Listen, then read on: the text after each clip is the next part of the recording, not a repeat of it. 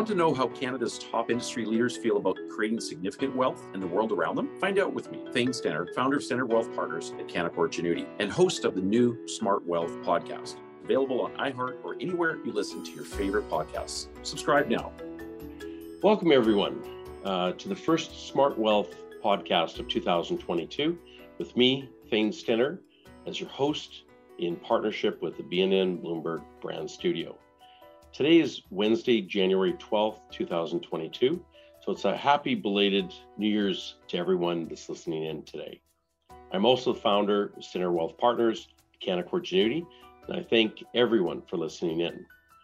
Today, I have the distinct pleasure and honor to be interviewing John Ruffolo, arguably Canada's king of growth private equity.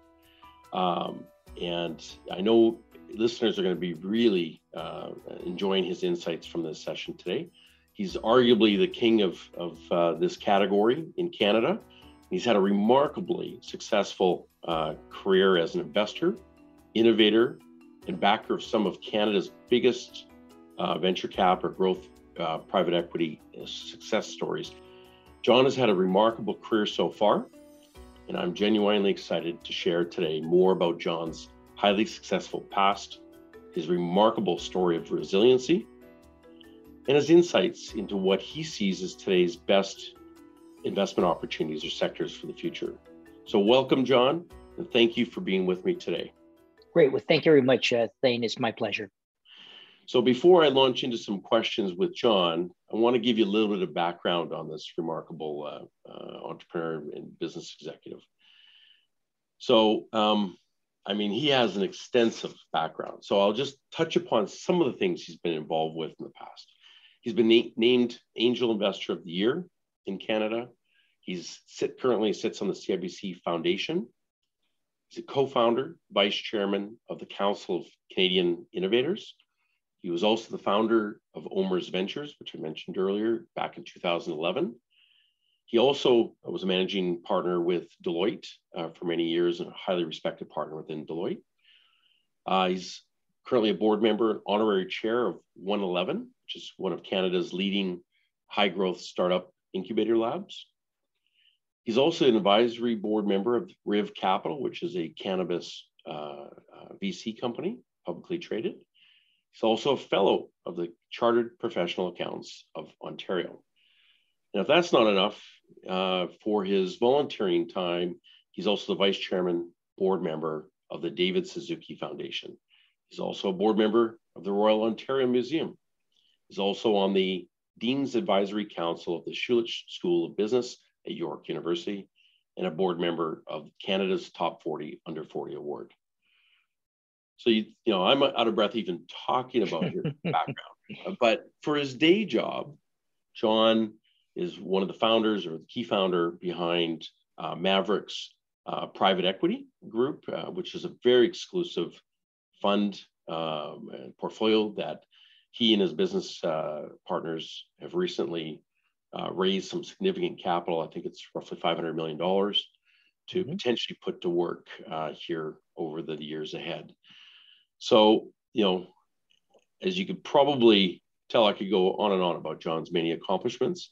I was also interested to note that last week when I made the announcement on LinkedIn, uh, just mentioning that I was interviewing John uh, t- today, um, basically it was over 22,000 uh, views of that alone. So, John, I don't know what you do from a point of view of, uh, you know, getting known in your career and whatnot, but aside from the things I've already mentioned, um, but you know, I can just tell you there's a lot of people that uh, have a lot of respect for you uh, in what you do. So, um, so I think you, everybody in this call is probably getting my, my, drift as to how influential John is on the Canadian scene. But I would also ask, add that you have a, a, very good footprint in Silicon Valley, the Bay Area, which mm-hmm. is where I worked with uh, Morgan Stanley for a few years, uh, but also in Silicon Alley, I think it's called in New York City as well. So um, it'll be very, very fun to actually uh, um, see you know, all the people that kind of reach out and kind of uh, view this uh, podcast. So with that, you know, uh, accomplished uh, bio behind us, um, let's get started, John. I'd like to ask you my first question. And sure. basically, the way this is going to work is it's four segments, roughly three questions per segment. And um, you and I did a little bit of a preview call for this, and you said, uh, you know, everything's open, uh, and you know, you're kind of ready to go. So, I guess the first question is, you know, out of everything that you've done, what is your proudest career accomplishment so far, and why? Well, thank you. That's it's a, it's an interesting question, Thane. I, I would say uh, what I am most proud about and and what really keeps me going is uh, when I had left uh, Deloitte uh, to to join OMERS to build OMERS Ventures, I really had no desire to do so. Um, I, it was a wonderful career. Um, you know, I was running the global technology business and and and the the Canadian uh, technology business, and I would say the inflection point for me was around 2005. And for those of you who were around then, it was the absolute bottom of the availability of capital in Canada to finance high growth businesses. And this is, you know, post dot com bust. And it really was the beginning of a nuclear winter and it was lasting uh, for at least the next five years. And it was deeply troubling the number of great entrepreneurs who would come to me seeking help on capital, but they couldn't find it, particularly in Canada. And um, I felt that it was an obligation for me that uh, if we couldn't find it, uh, the only answer was let me quit my job and uh, be the person to actually uh, provide them with the capital and and and see if I could you know help solve the problem. And it was a three part problem, and uh, you know we'll we'll discuss it later. But Maverix is the third part of the problem that I set out to solve back in 2010. So when you were asking, you know, what is you know my greatest career accomplishment, it really is the setting out of this very specific plan back in 2010 and executing all three parts. But it took me 10 years in order to execute that. And I would say that is that is what I am most proud about. Fantastic.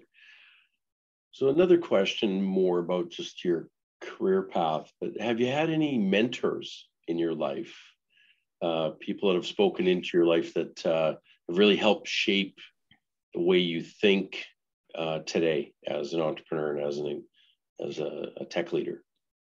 Yeah, I'd say the the the you know I've had several throughout my career, but I'd say the most recent one uh, was Michael Nobrega, who at the time of me joining OMERS back in you know at, at the beginning of 2011 um, was a big influence um, and you know, I came from an organization again that absolutely loved, but uh, you know, being a consultant or advisor, you know, you're on the the sell side of advising folks, and you know, and I did that for 23 years. And what happened, at least for me psychologically, was was um, you know, I was used to advising some of the the largest technology organizations, both in Canada and the world.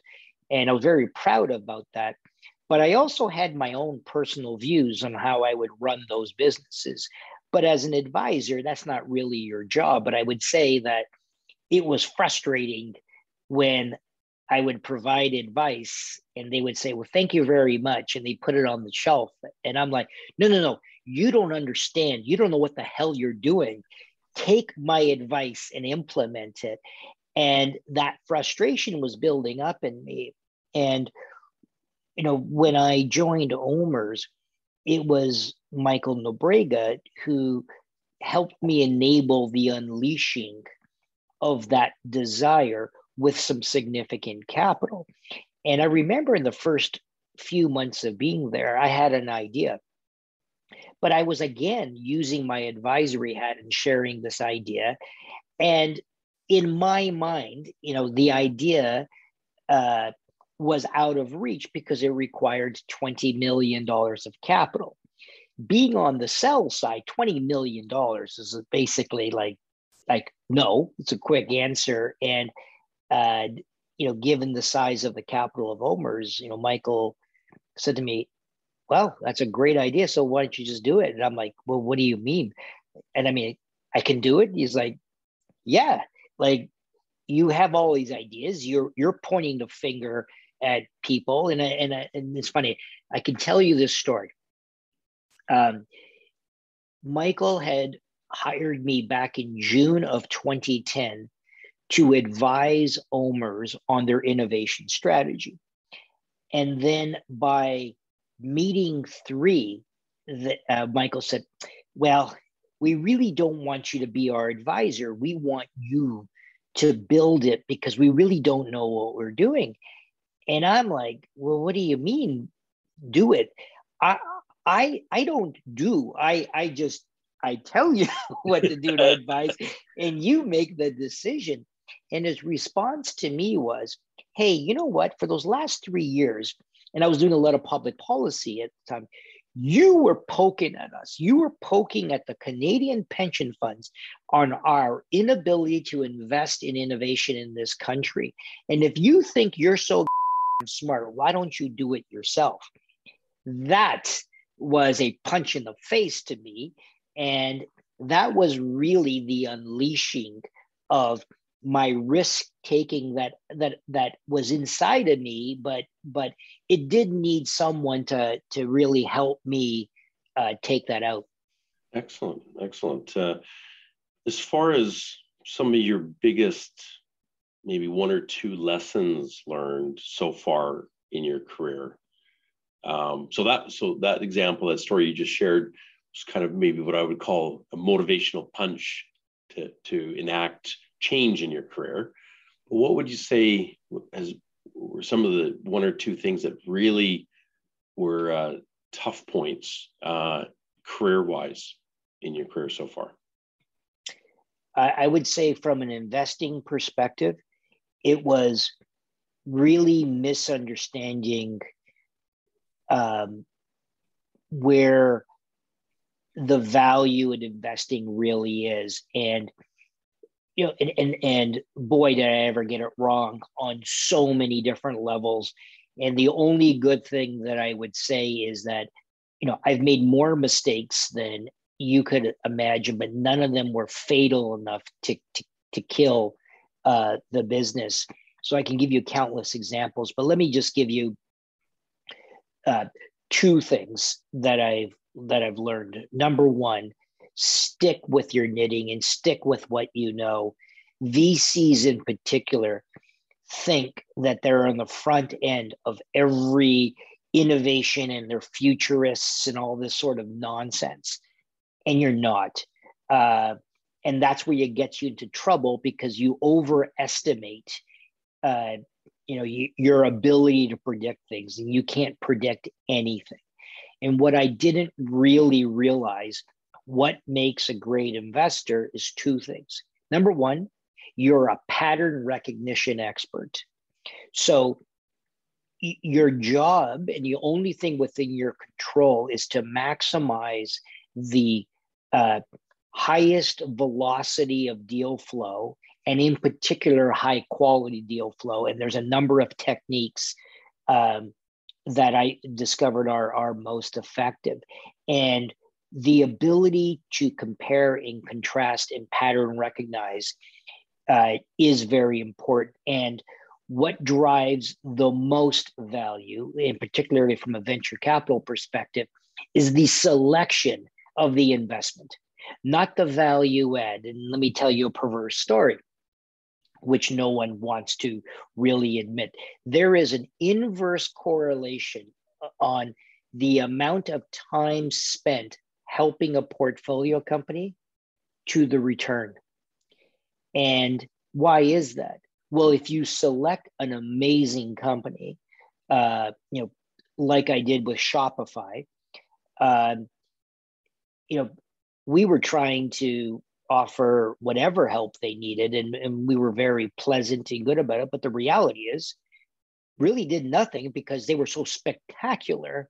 They got it right, mm. and you know I started to ah, you know what, uh, and it's not an ego thing. It's like great, you know, we did a great job on that selection, so enjoy that. Number two, I learned is so what is the pattern that I really learned on um, on the the the company selection. Is it great markets? Is it great people? Like what is the combo? And the you know and what what i did discover you do have to pick a a good or great market.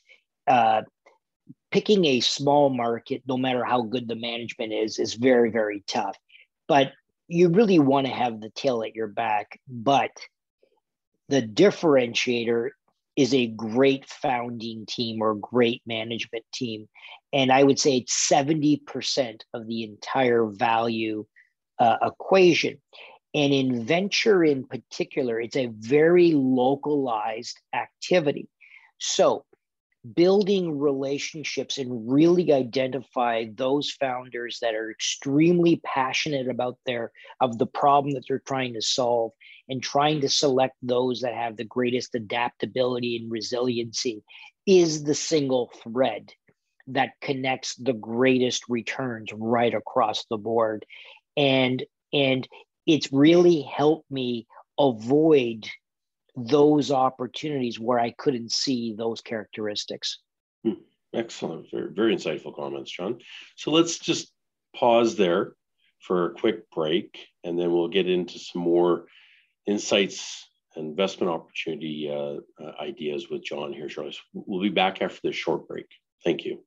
Want to know how Canada's top industry leaders feel about creating significant wealth in the world around them? Find out with me, Thane Stenner, founder of Stenner Wealth Partners at Canaccord Genuity, and host of the new Smart Wealth podcast, available on iHeart or anywhere you listen to your favorite podcasts. Subscribe now. Welcome back to the show, everyone. I'm chatting with John Ruffolo, Canada's uh, king of growth private uh, equity, growth capital. Uh, and I'm very, very excited with uh, uh, being able to have this opportunity to get his insights today. So, John, uh, very good first segment, and I'd like to, us to kind of roll into a little bit more around high level and then uh, specific level around what you're doing, what you and your business partners are doing today. Sure. Portfolio. So, uh, how do you view Canada's current position globally on the tech scene, and you know where we come here in the last decade, and where do you think Canada can do even more or better going ahead the next five, ten years? Sure. I mean, the thing when when I go back uh, over the last ten years or so, and I look to see how far Canada has gone, uh, it's it's it's quite astonishing to me. Uh, when I look to see where the kids today who are in high school or university and how they you know aspire to be an entrepreneur particularly in the technology industry again monstrous change and and I still think we're at the early innings of it.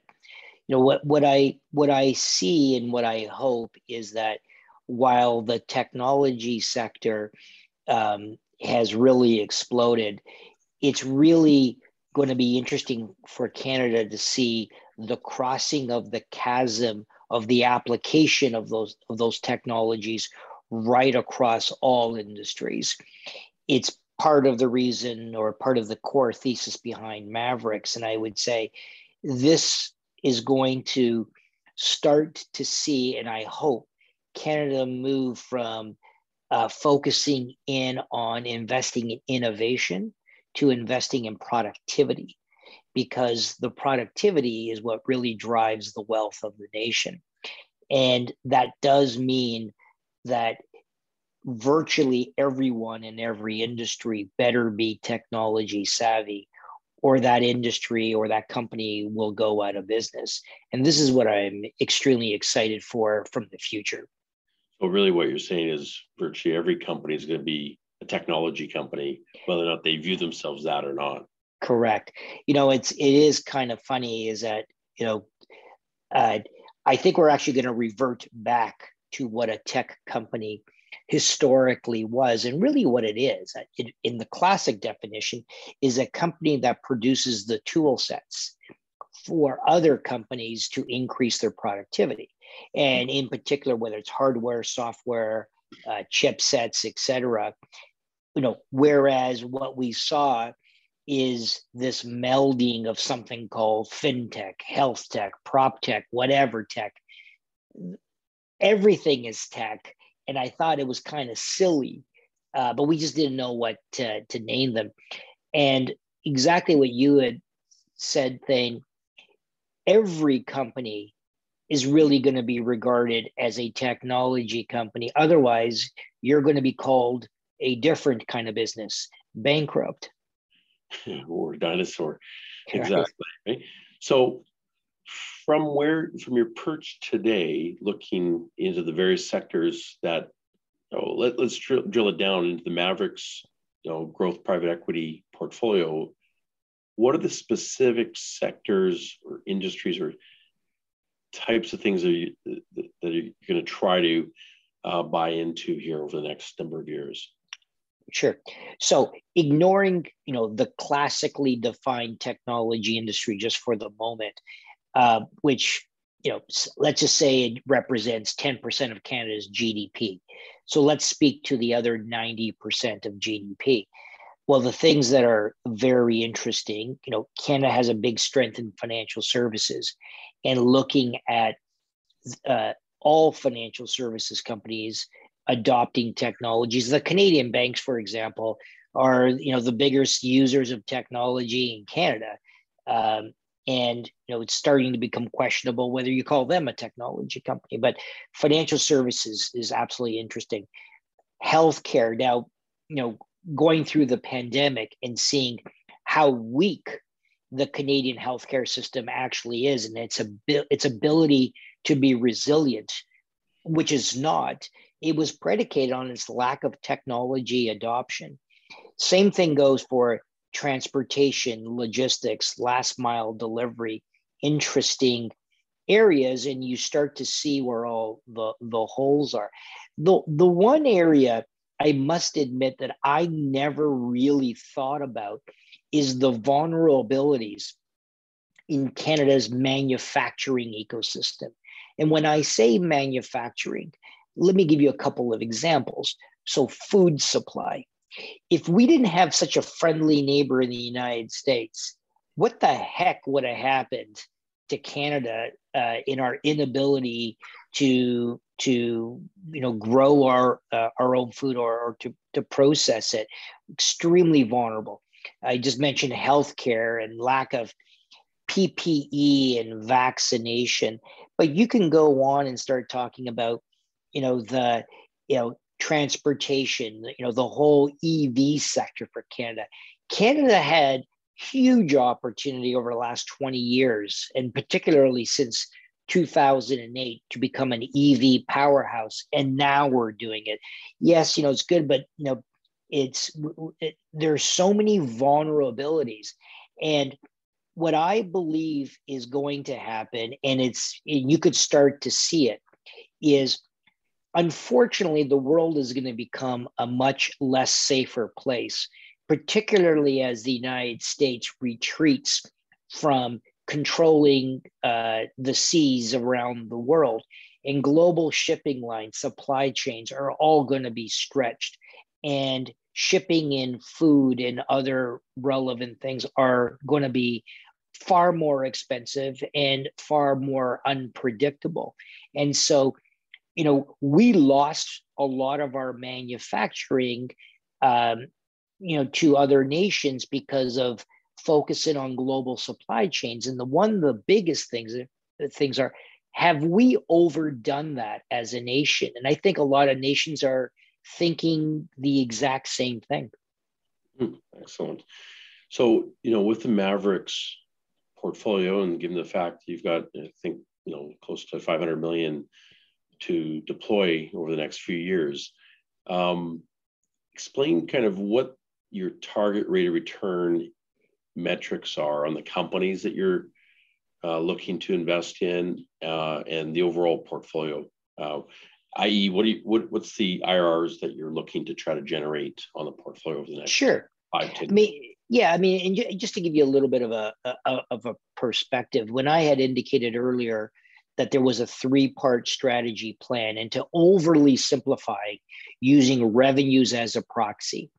Canada 10 years ago, particularly on high growth companies, had a problem of getting companies from zero to say $10 million of revenue, 10 million being the proxy for starting scalability.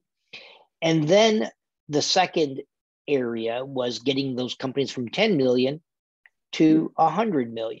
So moving from scalability to uh, global scalability. And that defining time was, or point was, you know, by 100 million in revenue, you can start going public, uh, hiring independent management, et cetera. And I think those two categories has been a tremendous improvement.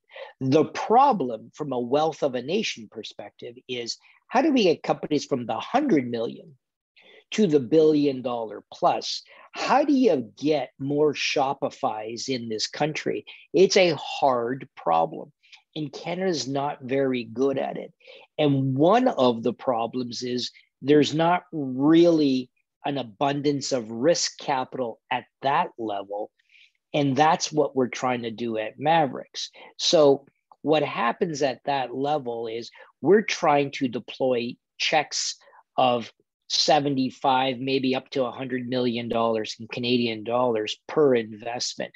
And at those levels, and, and, and we're and our investments are minority investments. We're not taking control uh, of any of these companies. We're looking for a 3x multiple um, of our capital, say in five to seven years. So when you look at our risk return profile, it actually parallels very tightly to buyout private equity IRRs and timeframes.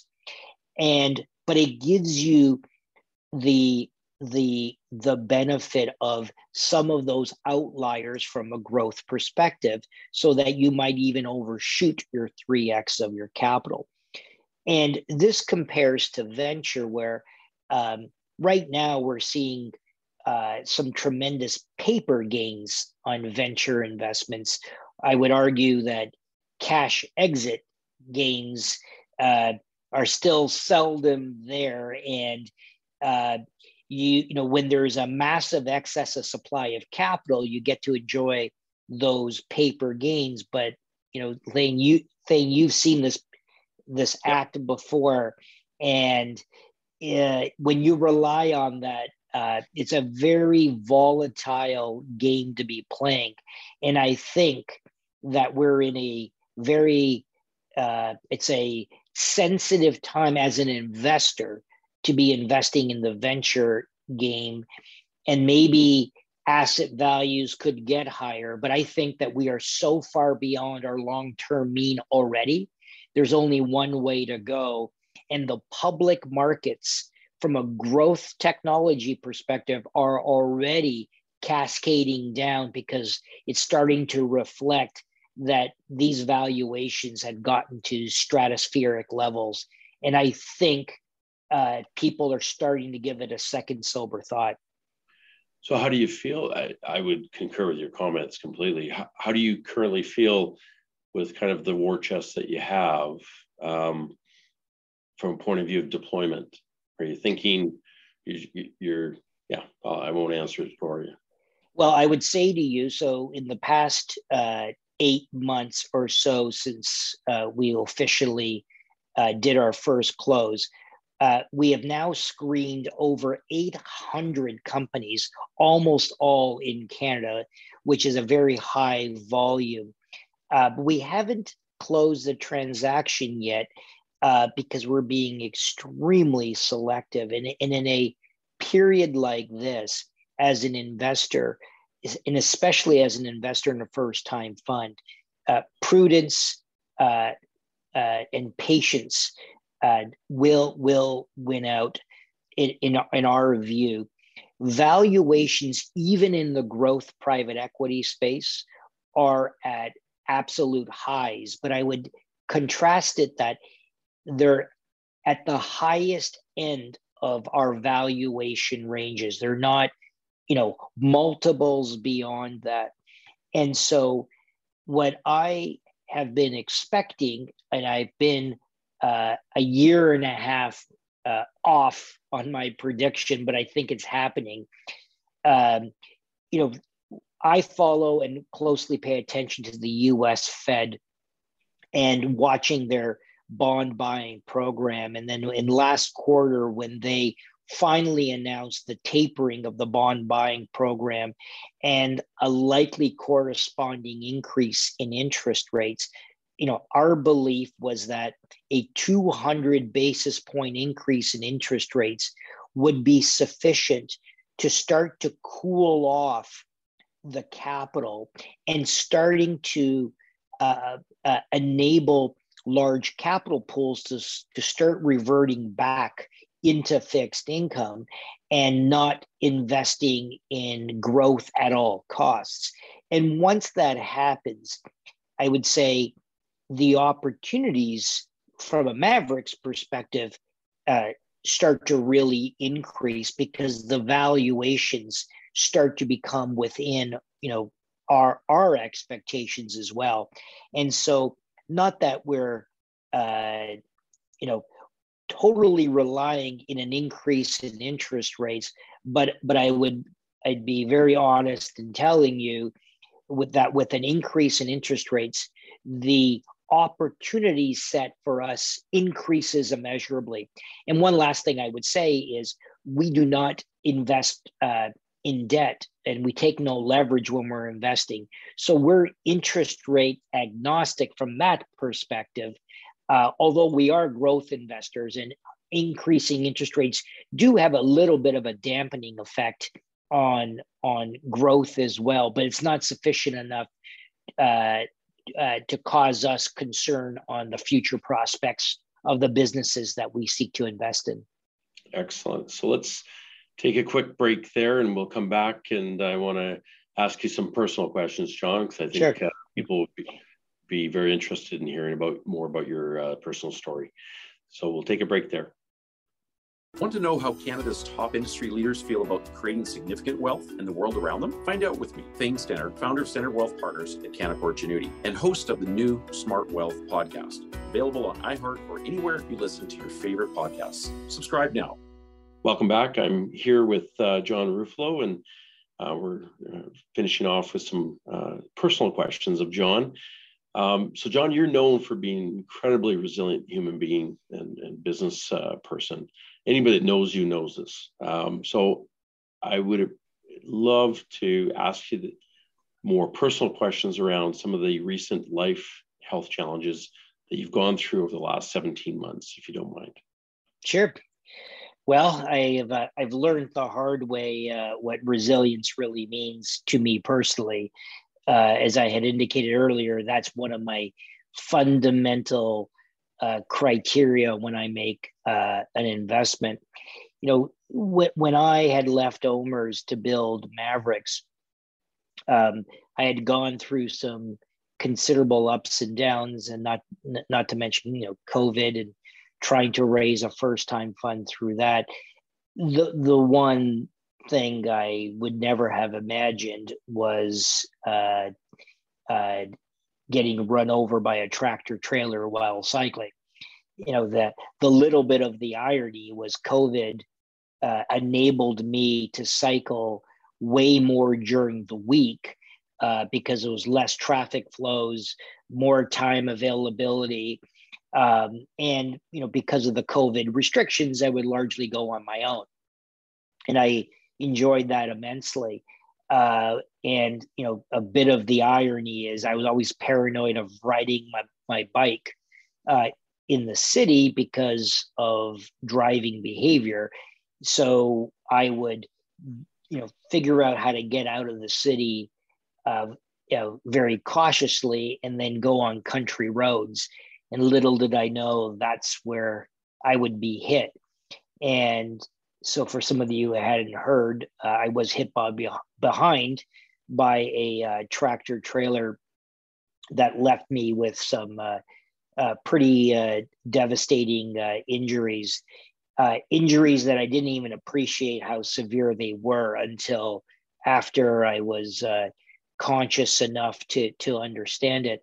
Um, and I'll use the words of the CEO of the hospital uh, that I was sent to when he was conveying a story to me uh, just only a few months ago when somebody had asked him, uh, "Is John going to make it?" Uh, his response was, uh, "Unfortunately, not." Uh, the injuries were so devastating. His words were, "He gave my friend a one in one million chance of survival." Um, and boy, if I was told that, uh, I think I'd have a heart attack and pass away. Um, and and so so uh, I obviously survived uh, 16 hours of surgery that was done actually 36 hours after my accident. If it was done immediately, they figured that would be another trauma that would uh, ultimately uh, kill me. Um, but not only was I able to make it through the surgeries and recover, but I was told uh, once I was lucid enough that I would uh, never walk again, uh, which, you know, is a pretty uh, tough thing to hear. Um, and, you know, Thane, I think you would do the, the same thing knowing you. Uh, but when they told me, I politely waited for the doctors to leave the room. And then I told him, you know, go f- yourself. Uh, no one is going to tell me that I won't walk again. But yet, in the back of my mind, I'm absolutely terrified. Um, so it's been it's been an interesting journey. Um, I did complete the fundraising while in rehab hospital, uh, which you know maybe was not the smartest idea, but I but I didn't want to let the momentum drop. And you know we've built a an incredible team of 14 people uh, thus far, and I do about 20 ish hours uh, or so of physio a week, plus uh, you know uh, running the the fund with my partners. And in terms of where I am today, I am back cycling, and I'm nowhere near where I was before. Uh, uh, if, if for folks who are on the Peloton, I'm I am on there again on my same Peloton, but I'm I'm climbing back up to 18, 19 kilometers per hour pedaling, uh, which is bizarre that I don't understand why I can pedal, but I can't walk. Uh, and yet my walking is improving.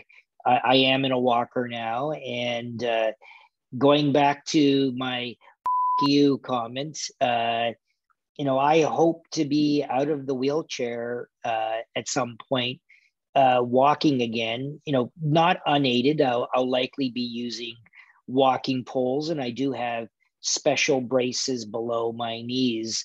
Um, but it really taught me, you know, the power of resiliency, not only of your mind, but of your body. Oh, thank you for sharing that, John. So, where does this will, where does this drive come from in you? If you had to uh, attribute yeah. it your upbringing or your parents or like where your DNA, like where does this come from? Well, I I don't know. Uh, you know, and and I I think everyone has it uh, in them, and and you know, and I've seen other victims, by the way, and I've I've I've helped counsel some other folks.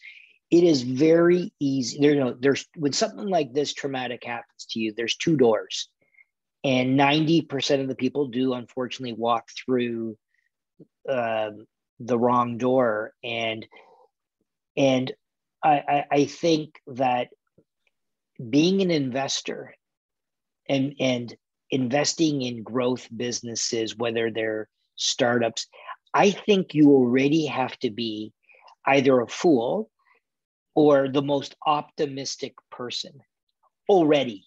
And and you're always looking towards the future. So i think part of that is is inherent in me and looking towards the future. And it's i mean it's brutal it's tough but you know and maybe it's stubbornness uh, but you know I just didn't want a truck to decide the fate of my future under no circumstances. Let me decide that. And number two, and and and I I do distinctly remember this um, when I was hit, and so remember I had two traumas, one on my back and then one uh, you know me landing, and I'm on the ground, you know, on the pavement, and apparently I woke up from the impact about a couple of minutes later or so. I remember opening my eyes and my body just lying there, and I, I knew I was paralyzed immediately. I couldn't I couldn't feel anything below my waist. The first thing that came to my mind was my kids and and my wife and the and you know is this the time to go?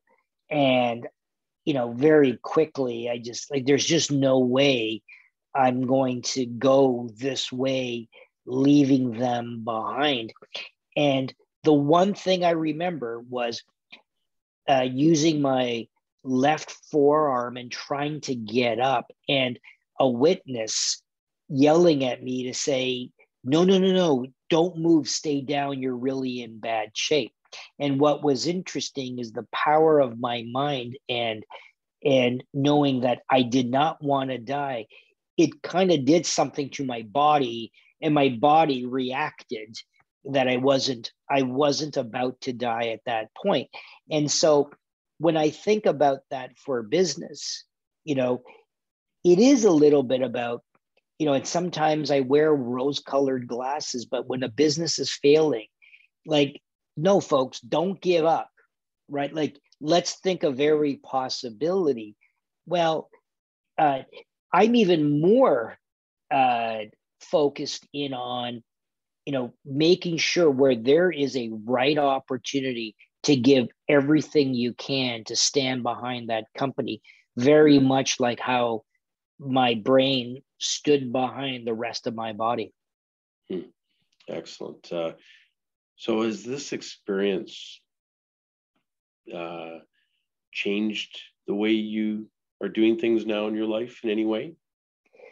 Well, it's changed my work behavior because uh, it's like I do have two full time jobs, and you know perhaps my partners uh, uh, appreciate this because I really stay away from areas that you know.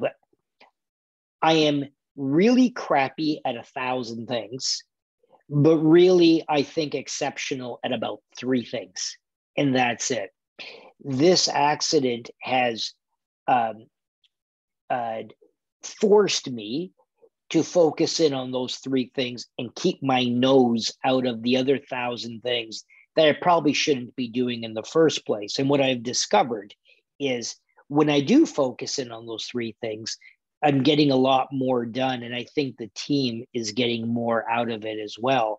And, uh, you know, I, I it's it's taught me that lesson of, you know, you know, think about when you get your, you know, say you're an employee and you get an evaluation and let's just say there's four quadrants and you're exceptional in one and you know you're, you're good in the other three and the employer always says okay we got to fix those other three well no kill it with the one because you're world class it's all we want you to do just do the one we'll get other people on the team to do the other three but the collective partnership is unbelievably powerful. That's the way how we're we're uh, operating Maverix. Fantastic. So let's take a quick break there, and we'll be back uh, shortly. Want to know how Canada's top industry leaders feel about creating significant wealth in the world around them? Find out with me, Thane Stenner, founder of Stenner Wealth Partners at Canaccord Genuity, and host of the new Smart Wealth podcast, available on iHeart or anywhere you listen to your favorite podcasts. Subscribe now. Welcome back to the show, everybody. Julie John, thanks for sharing some of your personal uh, story here in the last segment. Um, so, just to wrap up, got three more questions for you. So, over the next decade, sounds like you've got you know a, a lot uh, that you still want to accomplish. But what would you say you want to personally or professionally accomplish? The one or two things, key things, over the next uh, five to ten years in your life, John. Yeah. So, so you know, I, I try to plan my uh, my my career in 10 years segments and really for the next 10 years it really is around this focus in on building or supporting the building of Canadian based global companies that are really driving the wealth of this nation.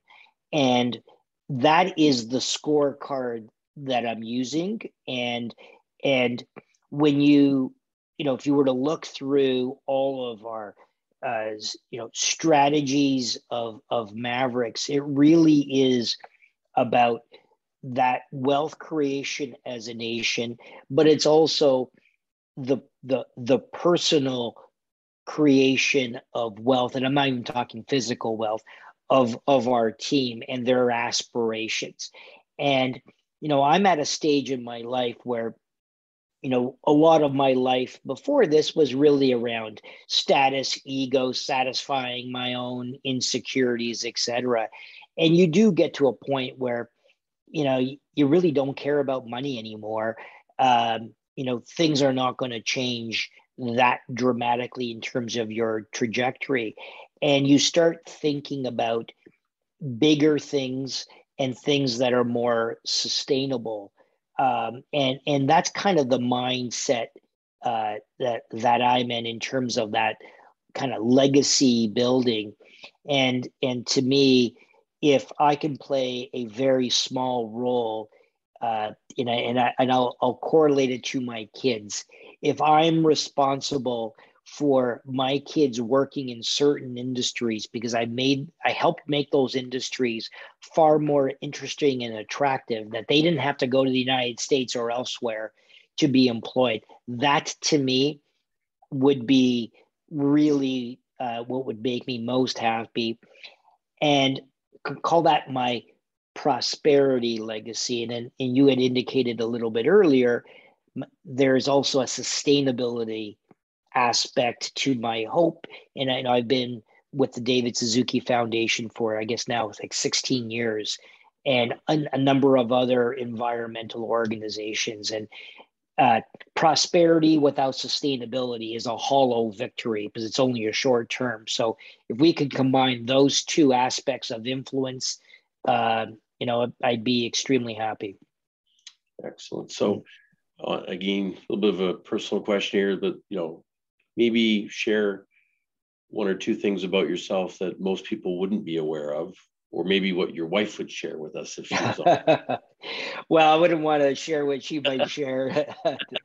um, but I, would say one thing is uh, that some folks might know is that um, uh, I am uh, designated as a, a, knight. I've been knighted in Italy. Um, that was done a few years ago by uh, by the president of Italy, and um, uh, although my my wife was troubled that I was knighted uh, together with uh, uh, Silvio Berlusconi, and she's like, like what what the hell? How come the two of you uh, together? Um, and you know, I'm not sure it means anything, and she refuses. again. in, in Italy, uh, you're you, you're you don't have a sir in front of your name. You actually have uh, cavaliere, which cavallo is knight, uh, a horse in Italian. I'm a cavaliere, and uh, although in my household, uh, you know, my wife would would argue, uh, you know, once I got knighted, I think her her line was, uh, hey, uh, Sir uh, Ruffolo, uh, go take out the trash. So uh, it hasn't changed anything in the Ruffolo household, but I am proud of that because you know that's where my my family uh, immigrated from, or my parents immigrated from. So that's the other part of my connection to this world. You know, it, I, I am proudly and always Canadian, but I do like that part of my heritage. Well, actually, it's an interesting little uh, uh, crawlery story because you are a horse. You're strong. Oh, yeah. And uh, you have a strong spirit to you, my friend. So, I, yeah. my, la- my last question, I guess, is any finishing thoughts for this interview you'd like to share, um, given the fact that you know your uh, wife and your family and your colleagues and people that uh, respect you and know you. Um, just any any last comments you'd like to kind of share? No, I mean, I, I you know, I, I, would just say, uh, Thane, you know, I, I, you know, I, I have a love for this country. Um, back in 2007, um, I was asked by Deloitte to run the global business from uh, from Silicon Valley, and we actually found a house in Palo Alto. Mm-hmm. Uh, had everything done. I actually resigned. I, this is not this wasn't public to most of my partners. I resigned from Deloitte Canada and accepted my partnership with Deloitte in the United States, and I was going to live in the place that I loved. And it's a bit of a long story, but I sort of reneged. And I was, you know, at first I was always wondering, God, did I do the right thing? And uh, absolutely, I did. I, I do think we are in the greatest country in the world.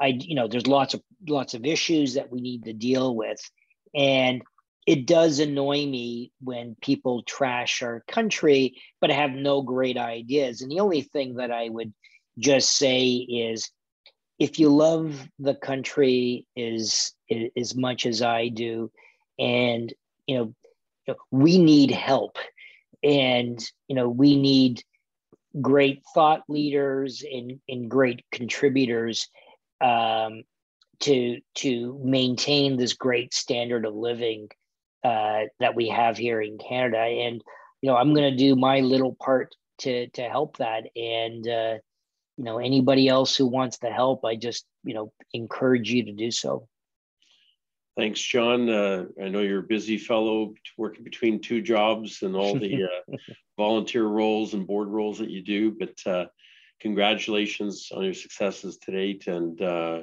also um, enthusiastic congratulations on how you're tackling this next phase in your life. So thank you for taking the time today. And thanks to each one of you uh, for listening in to my interview with John Ruffolo. And uh, again, listen in, share, and uh, thanks again for John for the great insights. Thank great. you. Thank you very much, Thane. On our next episode, I chat with Dr. Hasmukh Patel, or Doc, as he's affectionately known, the CEO and co-founder of AgeCare, to highlight some of the investment opportunities using demographics. The comments expressed in this podcast are the results of work done by Stenner Wealth Partners. They may differ from the opinion of Canaccord Genuity Corp and should not be considered as representative of Canaccord's beliefs, opinions, or recommendations. All views expressed in this podcast are provided for informational purposes only and do not constitute an offer or solicitation to buy or sell any securities. The statements expressed herein are not intended to provide tax, legal, or financial advice, and under no circumstances should be construed as a solicitation to act as a securities broker or dealer in any jurisdiction. All views are intended for general circulation only and do not have any regard to the specific investment objectives, financial situation, or general needs of any particular person, organization, or institution. Canaccord is a member of the CIPF.